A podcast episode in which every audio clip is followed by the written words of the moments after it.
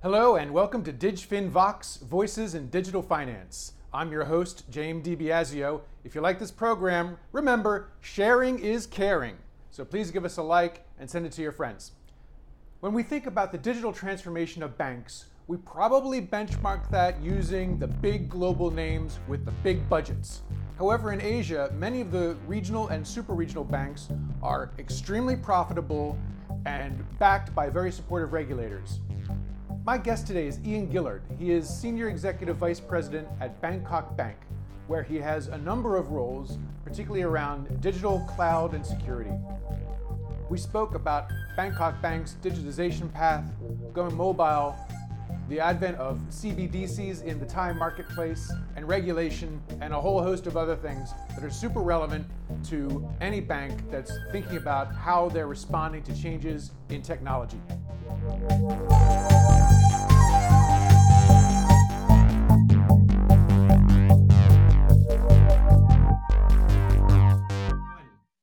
Ian Gillard, it's great to have you on the show. Thank you for joining me. And I understand you're uh, dialing in from quarantine today.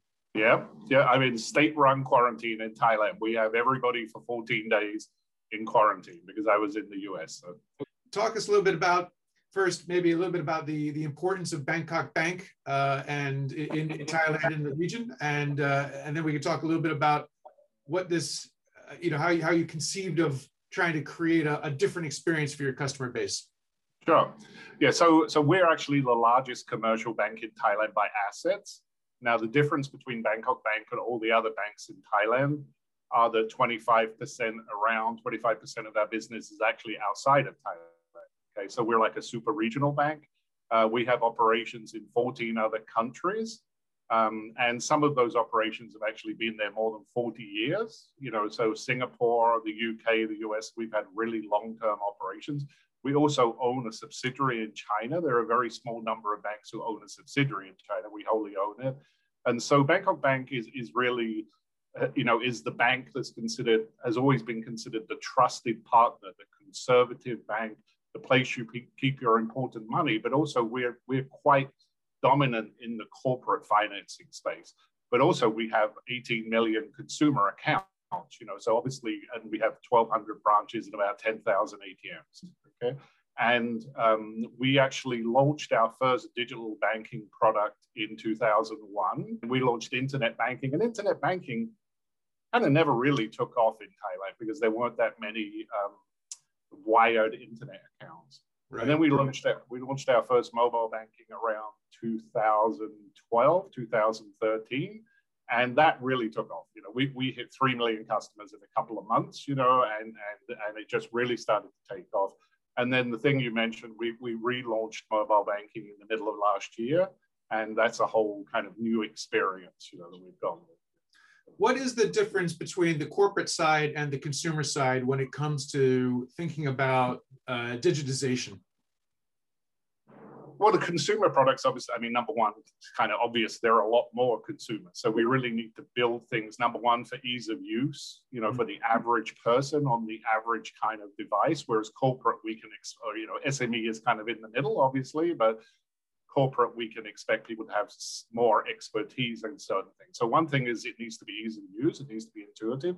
The second thing is it needs to be built to scale and it needs to be something that really fits kind of into the consumer's lifestyle. And so, you know, we need to be reaching out and really understanding consumers, understanding how they're using the product. Whereas, like a high end corporate cash management product can be really complicated. It's something targeted at people like treasurers or controllers, financial controllers. And so, those things are built for much more complex transactions and lower numbers of users. Whereas the consumer is really built for the average person. And in Thailand, even people who work in jobs like my maid or my driver, everybody has smartphones. Everybody uses mobile banking for everything. Yeah. Uh, when you talk about that understanding the customer, how well do you think you do understand your your consumers?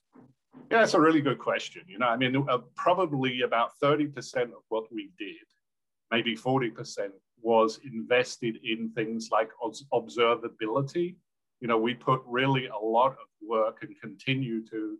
In, we use New Relic. You know, we used other products before, but not as extensively. So we made a commitment to New Relic, and they were actually recommended to us by a couple of partners. And, and what, what is New Relic? Sorry. New, New Relic is what's called observability. Okay, so what it is is we actually put the New Relic SDK in, in the handphone and we put it on every hop in the servers in the data center and that. And it's actually writing to the cloud. So we can see pretty much real time, you know, within a couple of seconds, what the customer experience is, how they're logging in, you know, how fast it is for them to log in. So that kind of thing is something we never had before. You know, if, if a customer goes to a branch or if a customer goes to an ATM, all we know is like from the bank, we're like a black box. We don't know anything about what the customer experience is. We just know what the transactions are. With things like New Relic, that we also use Firebase from Google. We use AppsFlyer. You know, we use a whole bunch of different analytics to let us understand the customer experience, how they navigate the app. That's Firebase. If they go to a certain place and they abandon things. We did something recently which had a really high level of abandonment. So obviously customers were finding something confusing. So that there's like a positive feedback loop to help us see where. So uh, New Relic is much more like real time trending. We can see what's happening. If something starts to slow down, like on the back end or something, we can see it from the customer handsets. It pages us. We've integrated with Teams. You know, we use Microsoft Teams so it actually pops up on my phone and says mobile banking is slow and things like this. You know, um, Firebase we um, we use we, you know we use tagging in the application that lets us see how customers navigate the app, and that's a, that's a that's something that's really invaluable for us because it lets us keep optimizing of that. Um, and there's there's a number of other products that we use. We use ThreatMetrix uh, for, for risk and fraud prevention that allows us to kind of tie into the bigger bigger digital ecosystem so companies like Netflix and companies like that doing financial transactions. So it, it so we, we have all of these things together, which are helping us focus to try and understand the customer experience. It's a really big investment. It's something we hadn't done before. Yeah. And what have you learned along the way? Like how you've got a lot of pieces in the puzzle here. How difficult or easy is it to assemble this and to feel like you're really getting the kind of insights that can drive your commercial purpose? Yeah, again, good question. um, you know, it's it's a learning curve. You know, we we went with New Relic because they were recommended to be very easy to implement and very easy to work with and very collaborative. Okay. I hired some really smart people. You know, this is one of the biggest challenges for any kind of executive in IT or in the digital world is how do you attract people? How do you retain people? I, I hired people with really strong math skills, really strong analytical skills so that we can start to make sense of some of those things. But you're right. I think at the minute, probably we're getting 50 or 60% of the value we could possibly get because we're still learning how to get those. What, what happens as you and other banks get better at this? Uh, you work with more partners. So if you're at 50 to 60% today, uh, you know, what's the potential as, as you get to, let's say, 70, 80%?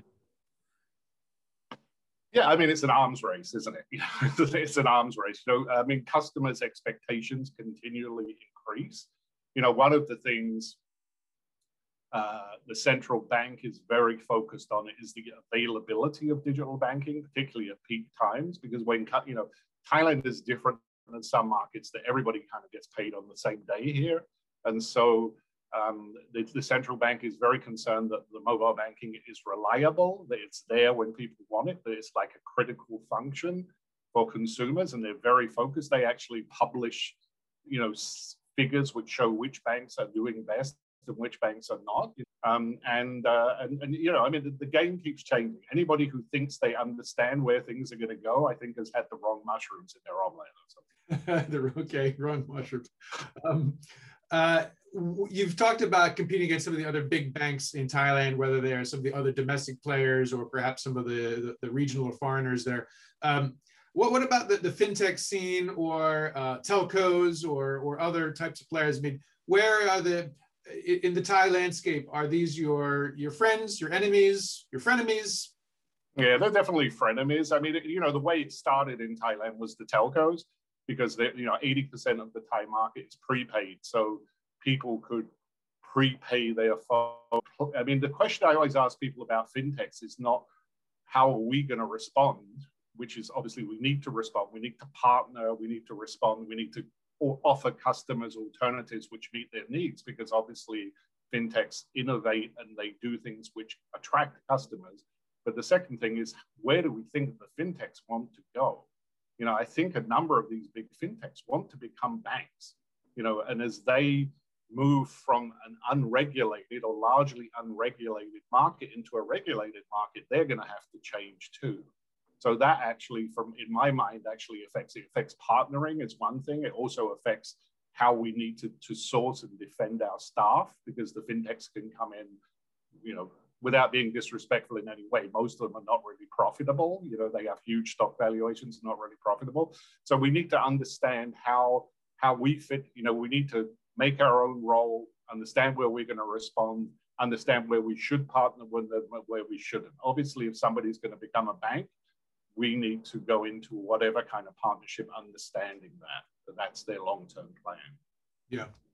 Um, in some markets in, in Southeast Asia, we've seen the rise of virtual banks, um, and uh, I mean the, the nomenclature varies, but you know essentially purely uh, branchless uh, operations.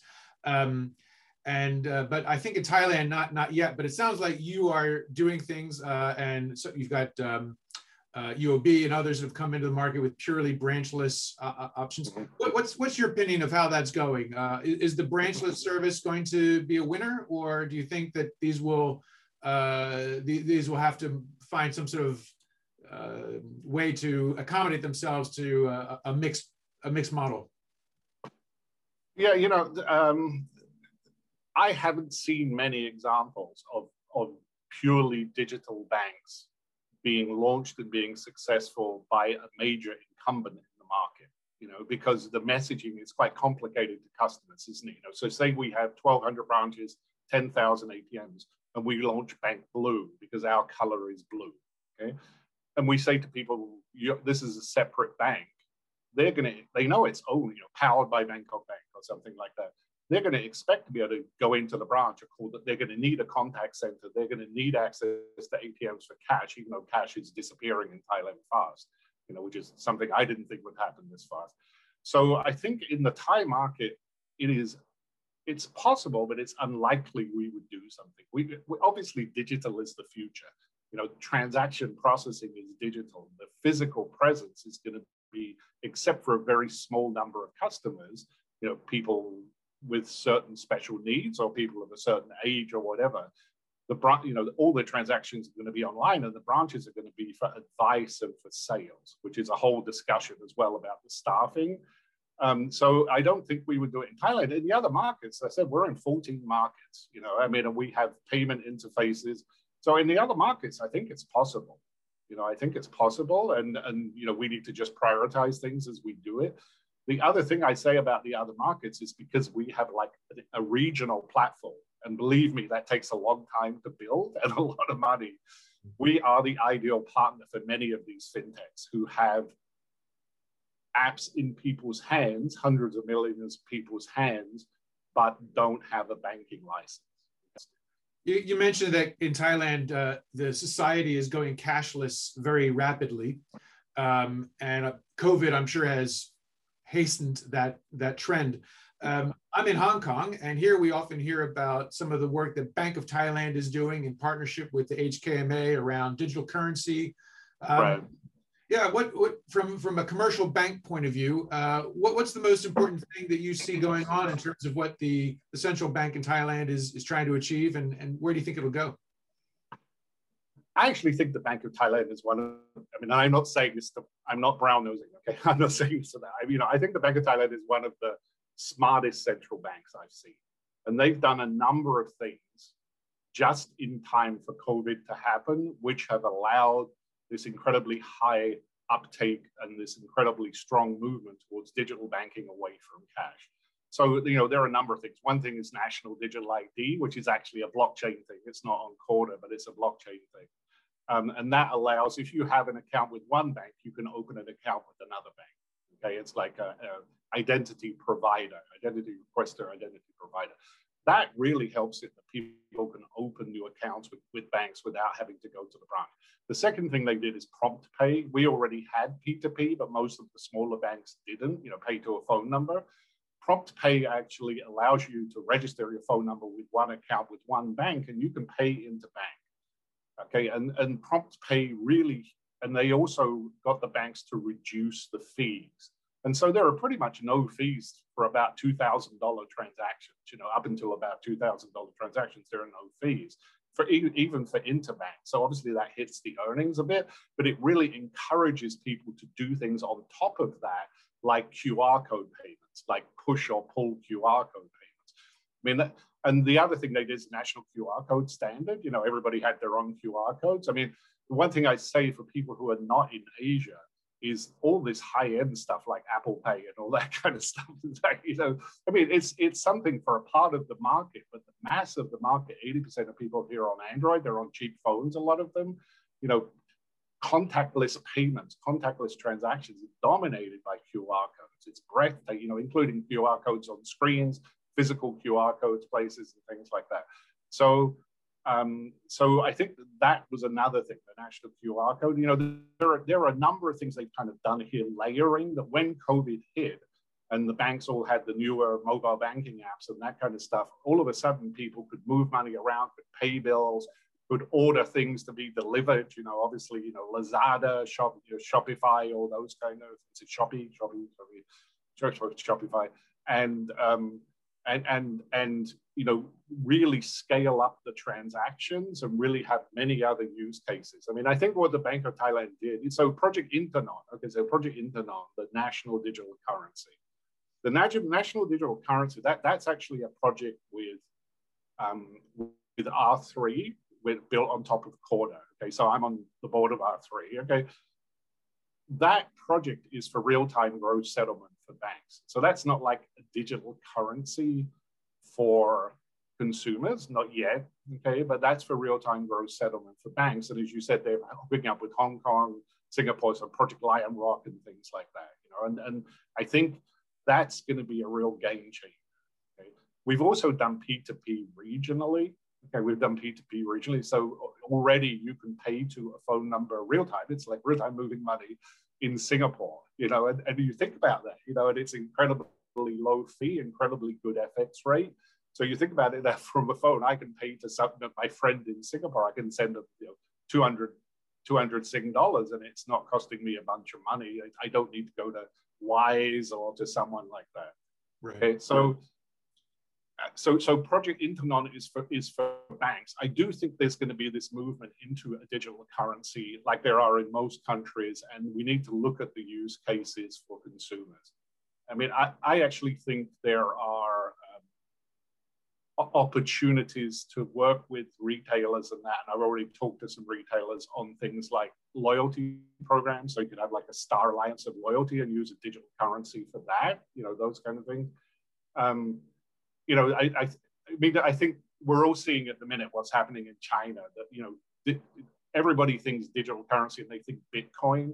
You know, I think tokenization, tokenization, real coins is where it's going to be. Bitcoin is going to be one of these things we look back on in five years or 15 years and say, what was that? You know, I mean, you know, so, I mean, I know that's a controversial thing to say, but that's my position, you know, but I think tokenization you know, allowing people to join, you know, um, IPOs via like an ICO or things like that, tokenizing those kind of things is really where it's going to go. There's huge within, within a licensed, regulatory, regulated environment. Yeah, absolutely, it needs to be controlled. It needs to be licensed. It needs to be something people can rely on. They might buy a, a coin in a high risk asset, but they need to know it's a high risk asset, don't they? But at least it has some value behind it you know, and, and I think those kind of things, things like property funds, you know, I think that that's where things are going to go. You know, allow people to more flexibly invest in things, to more flexibly. I mean, I think tokenization is where it's going to be. As I say, every you know, when you talk to people and you talk about digital currencies, in fact, we just had a quick discussion with the executive board last night on this, and people talk talk about and they think Bitcoin. I think that's damaging the thing. You know, I think what China's doing and what the this, the uh, Bank for International Settlements is doing of starting to say, okay, you need to you need to allocate capital for risk for these things. Will, will it progressively squeeze Bitcoin into a corner? Yeah. Okay. Well, last question for you. Just uh, we've talked about some of the blockchain stuff. Uh, you're a user of R3's Corda. Uh, I believe Contour for trade uh, finance is also one of your uh, platforms. Um, in the corporate space, uh, how far along are we? Are we just at the beginning, or are these things beginning to mature? To to to take this approach to partner, you know, this you know, frenemies, as you said, you know, co-opetition or you know, whatever you want to call it, with the other banks is the only way this is going to work. You know, trade isn't going to work if one bank goes off and does it one way and all the other banks. And so, in some of these things, like actually like ThreatMetrix or like Akamai or that, I'm trying to get all the banks in Thailand to get on board on some of these things. You know, I mean, I, th- I think that's a key part of it. And and you know, I, I mean, we are we compete with each other, but it's in all of our interests for us not to be breached. And, right at that infrastructure level, where it's not a competitive advantage, it's it's it's utility building.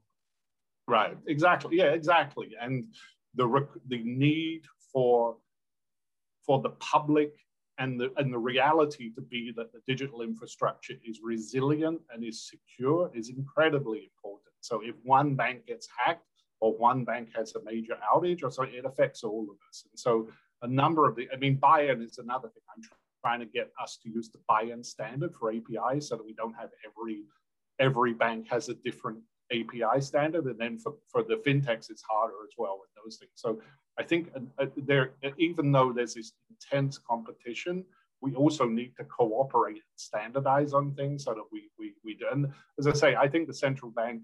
I mean, uh, I'm. It's breathtaking to me what a good job they did to, to prepare us for COVID. I mean, they had no idea it was going to happen, you know, but but once it did happen, we were in much better shape than most other countries. Yeah. Okay. Well, and let's hope that a lot of that that cooperation is not just within Thailand, but also uh, extends yeah, yeah. throughout yeah. ASEAN and and, and beyond. Uh, this would be good news for everybody, regulators and, and financial institutions alike. So, uh, Ian Gillard, I really want to thank you for your time.